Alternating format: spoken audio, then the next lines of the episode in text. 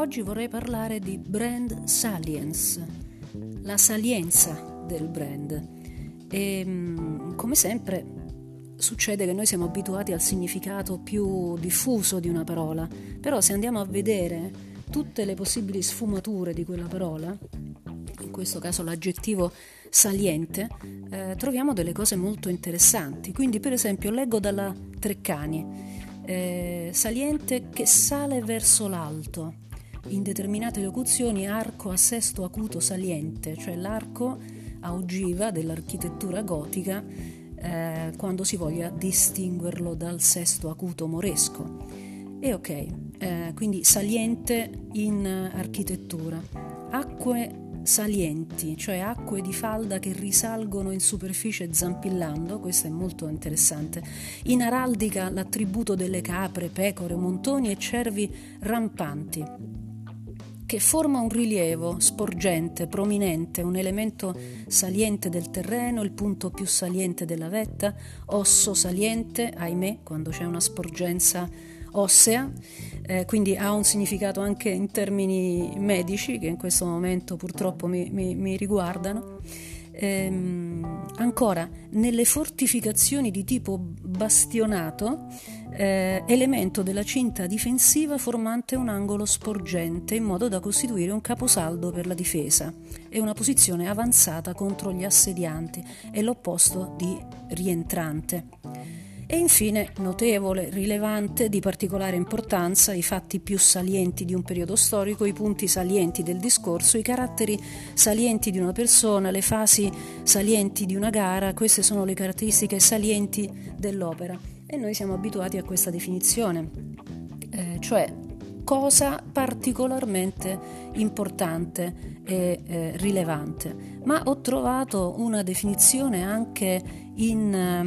Eh, addirittura psicologia o meglio psicopatologia e neurobiologia. La salienza costituisce un processo di integrazione grazie al quale oggetti e stimoli provenienti dall'ambiente esterno o dal nostro stato interno raggiungono l'attenzione, acquistano rilevanza e diventano in grado di influenzare pensieri e comportamenti.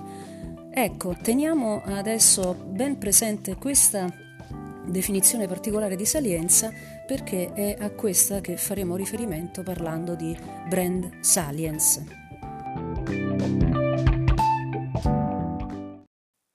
Allora, perché mi sono così concentrata su questa eh, parola eh, strana, la salienza?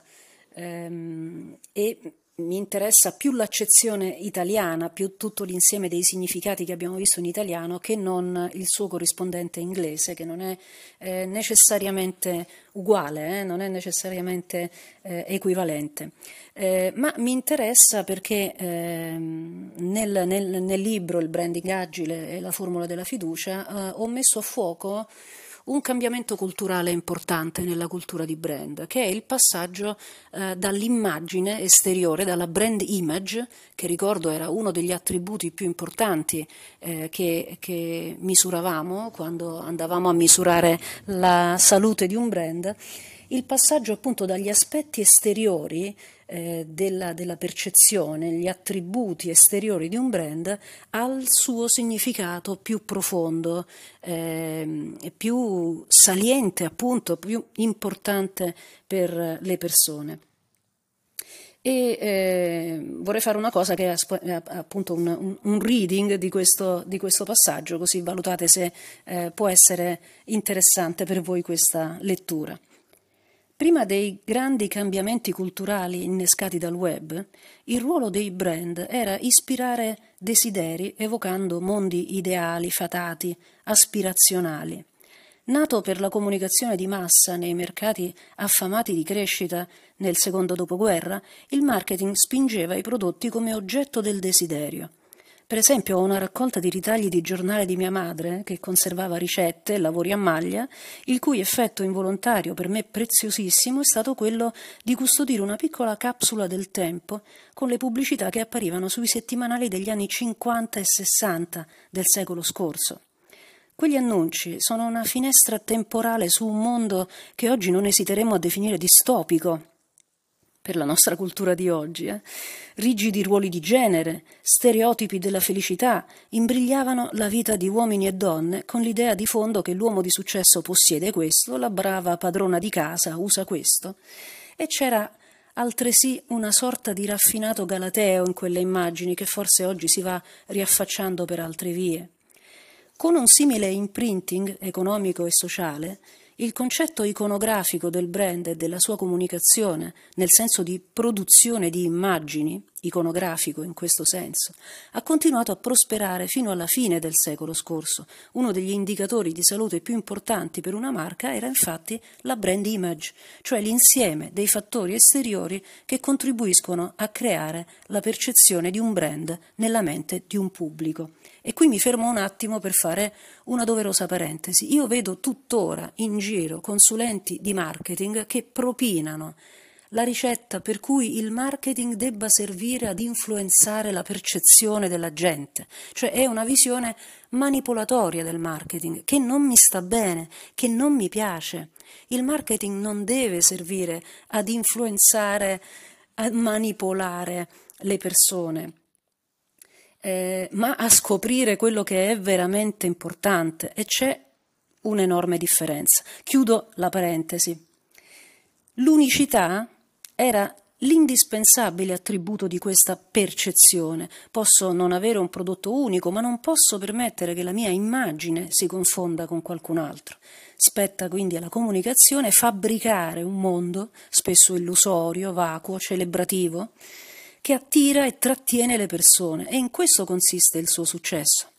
In tale fase storica gli elementi di immagine di un brand potevano considerarsi svincolati da quelli funzionali e bastava appunto un'immagine percepita per garantire solide fortune. E appunto, ribadisco, immagine percepita, non importa quanto il tuo prodotto eh, sia effettivamente eh, saliente, nel senso di importante, rilevante, decisivo, funzionale rispetto a, a, alle esigenze delle persone, importa che abbia creato questa immagine, questa percezione. Ora, tuttora noi viviamo sotto questa eh, impressione, sotto questa, dire, questo bias culturale per cui il marketing deve deviare, plasmare, manipolare e creare una percezione, anche del tutto svincolata da quello che il prodotto realmente è. Riprendo. Oggi non credo che ciò sia più possibile. Il nucleo di un brand deve contenere una soluzione che offre un vantaggio reale, qualcosa di utile, migliorativo, e a sua volta una soluzione deve essere già in fieri un brand, come abbiamo provato a dimostrare. L'affinità personale, più che l'unicità in sé, diviene il fattore principale di branding. Da esibizione, iperbole, autocelebrazione, l'unicità diventerà autenticità, integrità, credibilità. Dalla originalità e verosimiglianza, l'ego della bilancia, l'ago, scusate, della bilancia si sposta verso la veridicità. Quindi attenzione, dall'originalità, unicità, e, e, quello che importa è che quello che io ti racconto sia verosimile, che tu ci possa credere, che io possa influenzare la tua percezione nel modo che voglio io, l'ago della bilancia, ripeto, si sposta verso la veridicità. E non è un caso che sentiamo storie di eh, prodotti, start-up, eccetera, lanciati con grandi battage pubblicitari eh, e mediatici e che poi si sgonfiano clamorosamente perché il prodotto, il servizio, l'azienda non era all'altezza, non era una promessa autentica. E quindi io su questo tornerò sempre, questo importante cambiamento dall'immagine esteriore alla salienza nel senso di eh, rilevanza. Devo portare un valore reale alle persone a cui mi rivolgo e devo coltivarlo attraverso una costante conversazione. Nasce così il nuovo concetto di brand salience, un'idea di rilevanza, pertinenza, connessione ai temi più importanti per gli individui e per la società, che non solo attrae l'attenzione, ma che merita attenzione, la guadagna, la attiva, non attirare, ma attivare l'attenzione. Un brand è saliente quando è utile e pregnante e l'utilità viene valutata non solo nella dimensione privata, ma anche in quella comunitaria, sociale. Un brand è saliente quando è viable, parola che indica la creazione di un valore duraturo e sostenibile.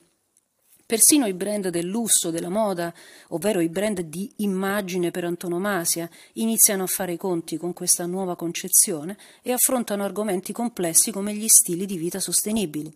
La reputazione è più che mai importante oggi, ma mentre una volta l'immagine era costruita, la salienza è guadagnata, esattamente come la fiducia e l'attenzione, che nel nostro modello di branding costituiscono i pilastri abilitanti insieme alla conversazione.